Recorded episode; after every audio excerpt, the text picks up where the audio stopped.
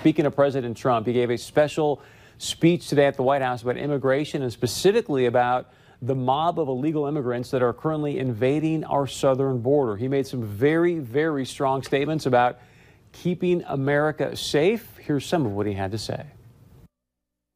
Big change as of a couple of days ago. We're going to no longer release. We're going to catch. We're not going to release. They're going to stay with us until the deportation hearing or the asylum hearing takes place. Under this plan, the illegal aliens will no longer get a free pass into our country by lodging meritless claims in seeking asylum. Instead, migrants seeking asylum will have to present themselves lawfully at a port of entry. They want to throw rocks at our military. Our military fights back. We're going to consider. And I told them, consider it a rifle.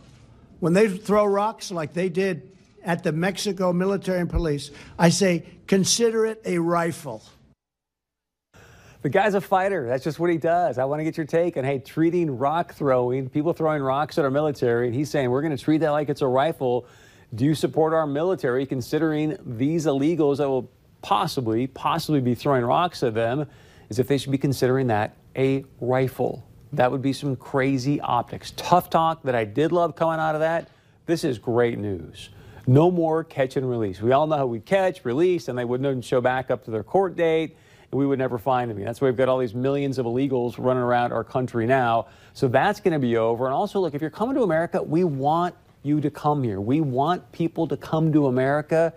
This is the only thing we ask, all right? Come to our country, make a difference, but just do it legally. If you're going to come, come through the port of entry. It's pretty, pretty simple, folks.